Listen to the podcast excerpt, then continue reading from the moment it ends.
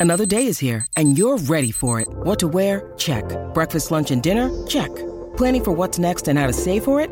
That's where Bank of America can help.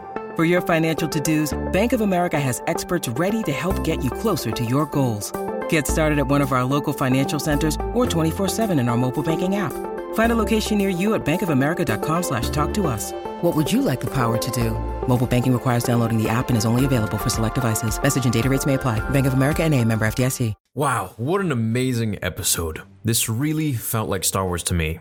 I mean, not that the others didn't. I mean, you know, we had a lot of Cid missions, and comparing that to this, I mean, dude, this was amazing. It had such emotional range and developed each character so very well. We got a lot to talk about, so let's go through everything scene by scene, just how I usually do the breakdowns, and then we can discuss a lot of the theories in the end. So Hunter is captive and taken to Kamino, leaving Daro. Crosshair turns his beacon on, and he does it on purpose, where the Bad Batch get signal of it, and they follow him to Kamino, just as Crosshair intended. As Crosshair lands on Kamino, we get the same musical theme as when Obi-Wan landed on Kamino in Episode 2 Attack of the Clones. Little things like that really make me smile because the majority of people may not notice it or they may not even know, especially with the new younger generation getting into Star Wars, which is always awesome. But those few who do, like you and me, it means a lot to us that we get that connection and that callback, and that Dave Filoni, you know, kind of threw that in there. As Crosshair lands, we see Rampart leave Hunter to the commander's decision. As he remarks that whether Crosshair defects or not, meaning whether he joins his brothers or not, it makes no difference as the clones will all be gone soon, anyways. The Bad Batch land on an emerging platform, which Omega kind of gave them the tip off on that they gotta land really close to the water to activate it, which was kind of cool to know. Where they enter a hidden transport called the Tube System to enter Tipoca City. Now, only Omega knows about this, and it's completely off grid. It was created by Nala Se, who is now in the possession of the Empire. I think that they're going to make her create clones of Palpatine in order to prolong his life or do some experiments on creatures like Grogu later on. Nala Se had a secret laboratory for herself that was completely off the grid, and as they enter this lab, Omega tells us that she was created here, and there's a lot of information that we gotta break down here and understand. So she says that she was created here as were the Bad Batch, that they were all experiments made by Nala Se. She then says that she was there when the Bad Batch were made, so this part kind of made me realize that she's older than them. Either she doesn't have accelerated aging like they do, you know, maybe she's 14 or 15, and the Bad Batch are around 30 or so. Or she is completely the opposite. She's de aged, so she has a slower aging system than a normal human. The opposite of all the clones, where she's really only half the age that she is. So she's actually double the age that she's actually lived. So let's say she's actually 30 years old, but really her body ages like she's just 15. Another thing that caught my eye is that there are 12 pods that I see, and only 5 mutated clones belonging to the Bad Batch are there. So, what are the other 7? Some are small, some are large, meaning Nala Se might have been experimenting on Kaminoans, humans, and other creatures, maybe like Yoda species to fit that small sized tube. Maybe there are more Grogus running around that they know about and we don't. Omega explains that the mutations were amplified and enhanced in this room, so their powers are organic mutations. They were deliberately enhanced as an experiment to make Phase 3 clones. I'm thinking. Then they were sent there to be with the other clones, whereas Omega stayed back with Nala Se as they probably continued tests on her as well, and she became like a daughter to Nala Se. AZ shows up and mentions that no clones remain on the facility, that they've all been shipped off world on transports. Those who resisted to leave were killed, so clearly some clones didn't agree with the orders of the Empire, much like Gregor, much like Hauser, and the few others who joined Hauser. This could possibly have been the first Kaminoan clone uprising of some sorts. I mean, I could imagine that they weren't very happy that the stormtroopers in the Empire were killing the clones in their very homes just because they weren't abiding by their rules or, you know, their commands to leave the planet. My question is, where did they transport all the clones to? And are they being used as slaves somewhere? Or are they being recruited as stormtroopers or training other stormtroopers just until they die off? Now, in Legends, there were many clones that did die off as they became stormtroopers, and they would find the stormtroopers to be rather weak, and they would compare them to the days of the Clone Wars where they were much older now because they have that accelerated aging. So we would see clones that we had seen much earlier, and you could see them in the comics where they're now very old and they're just kind of saying, you know, look at these young whippersnappers. They're just nothing. They're not anything. They're not as tough and as skilled as the clones used to be back in the old days, which is kind of, I guess, how old people see us nowadays, or heck, maybe how I'll see young people in the future. Who knows? Crosshair and Hunter speak about the inhibitor chip, and Crosshair refers to him not seeing the bigger picture, which I think is about power and about them being who they are, which are essentially elite beings that conquer. This is what Crosshair was talking about at the end of the episode, so I only figure that's what he meant here too. That essentially they're meant for war, you know, they're these elite soldiers. Tech, Echo, and Wrecker tell Omega to wait in the droid hangar, which housed all the droids from the first episode where the Bad Batch fought together in the training arena. These are all early stage Dark Troopers, like an obsolete version of the ones Luke destroyed. I want to say Phase 1, but they don't really look like a typical Legends Phase 1. They just aren't as good as the ones that Luke fought. As the boys elevate up to find themselves ambushed, they send a distress signal to Omega for her to escape. As she, of course, as usual, deviates from orders and attempts to help, which actually makes matters a little bit worse by activating the droids. Okay, so this part here is where the emotions start to really build up, and we see why Crosshair has been so psycho and hellbent on killing his brothers, or at least capturing them uh, this whole time. It's because they left him, because they abandoned him, they weren't loyal to him, and he feels that this was a act of betrayal.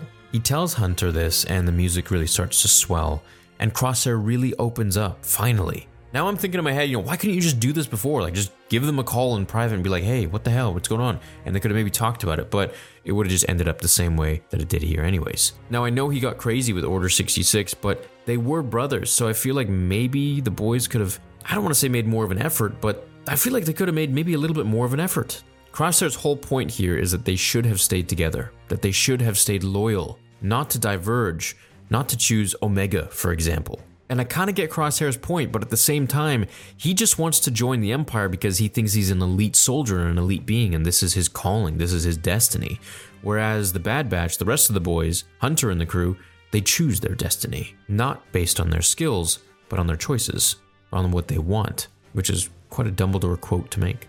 We get a bit of an Empire Strikes Back Vader vs. Luke Skywalker scene where Hunter says, Think about what we could do all together in the Empire.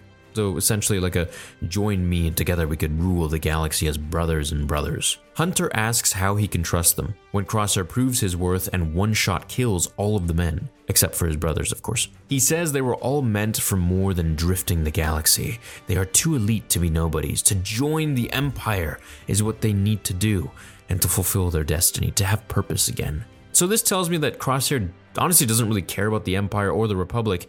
He just cares to be on the winning side, and he cares to be. it's kind of ironic, but a hunter himself. He thinks of himself as an elite being, an elite creature, an elite soldier above all the rest, and thinks that his calling is to terminate others and to follow orders. As the droids pull up thanks to Omega, everyone bands together like old times and fights against the Dark Troopers. Omega, Crosshair, Hunter, Wrecker, Tech, Echo, and the Bad Batch theme takes over the scene. It gets super loud as the brothers fight together once again. It was really nice to see. Rampart is informed that Crosshair failed and joined his brothers as he tells her to let them die out there, getting in the Imperial Lambda T4A shuttle. Now, Tarkin as a hologram speaks to Rampart aboard the ship and asks him if the chief cloning scientist is secured, the chief scientist, and if all clones are removed off world, where he's told that the cloning facility is under the complete control of the Empire. Stephen Stanton kills it as Tarkin once again and says, You may fire when ready.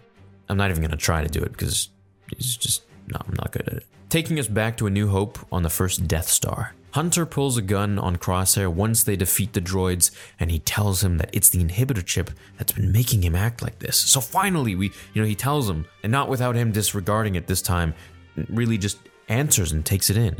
When it's revealed that he had the chip removed a long time ago, Hunter can't believe it. They stand off, and of course, Hunter has the advantage at this point as he's pointing the blaster at him, and he stuns him. He wins. He checks his head and can't see any scars because it's all covered up by the burn from the explosion. So it's kind of different of a scar, I suppose.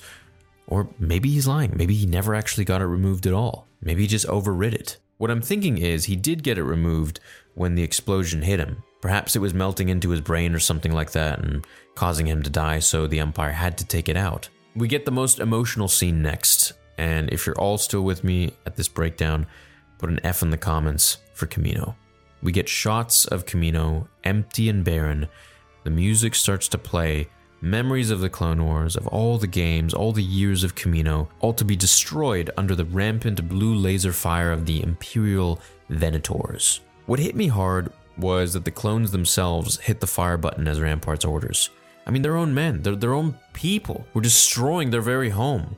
As the Bad Batch try to escape, everything goes up in fire and flames, and the episode cuts to black. With next week being the season finale, I wonder if all of them will make it. Now, I think what could happen is they are picked up by Rampart, taken into custody, and Crosshair is terminated for treason, where he fights to save his brothers and Omega in a last ditch effort to free them and falls in the process. This would be super emotional, and it would be a nice character arc for Crosshair, albeit I wish we got to see more of him. I think Fennec could show up with Boba, and Rex might even lend a helping hand, as the Kamino uprising could still happen just elsewhere in the galaxy or at the most above the ashes of Kamino. Now, there are other cities on Kamino apart from Tipoca City, so we could also see those, but the Empire might destroy those as well. I could see Vader making an entrance to take care of the Bad Batch if they end up hijacking the Imperial vessel and making a big scene, as Vader's ship arrives out of hyperspace like it did in Rogue One to deal with them himself. Perhaps they get away at the last second, maybe they're all separated, and a few are held in Imperial custody, taking us into the next season sometime in 2022. So, Crosshair's chip being taken out could be a lie, or it could be very true. Either way, I think his motive wasn't that he hated his brothers necessarily. I think he was just hurt and sad that they would leave him there and be disloyal, which does make me wonder why didn't he just reach out to them in private and have this conversation? But of course, as I said, I don't think that would make for a very good show now, would it? Now, the other option, the other way this show could end up, is that maybe they all just do get away together. And we have to go through the season two next time, where Crosshair and the boys are all just kind of dealing with each other and getting used to each other. And Crosshair just kind of wants to get away and maybe even tries to cause problems and sabotage everything. This could build up the relationship between them even more, and it would make Crosshair's death, which I believe one way or another Crosshair is gonna die. Either that or somebody is gonna die. One of the Bad Batch. Mm, well, you know what? Now that there's season two, I don't know. Maybe they just won't. But I still think that something is gonna happen that's gonna be pretty sad, and it's gonna leave us really, really wanting season two. I mean, heck, I already do. I'm very invested in these characters, and I feel like they're, you know, a part of me now just like the Clone Wars. And I, there's just something about the clones that are very personable and very connective. You connect with them so well.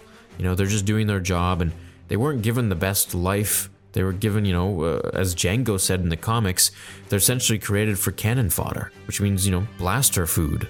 So I hope we get to see Boba in the next one. It'd be cool if we saw Vader, but we may not. And maybe we'll even see some Inquisitors. Who knows? Let me know what you guys think will happen in the next episode in the season finale, and I cannot wait to see you all there for the watch party. Hope you have a great rest of your day. Check out the forums and put your comments in at StarWarsTheory.com and check me out on Spotify. Every single day I've got a new podcast. Leave a like on this video and breakdown if you enjoyed it, and I will catch you in the next one. Until then, my fellow Jedi and Sith friends, remember, the Force will be with you always.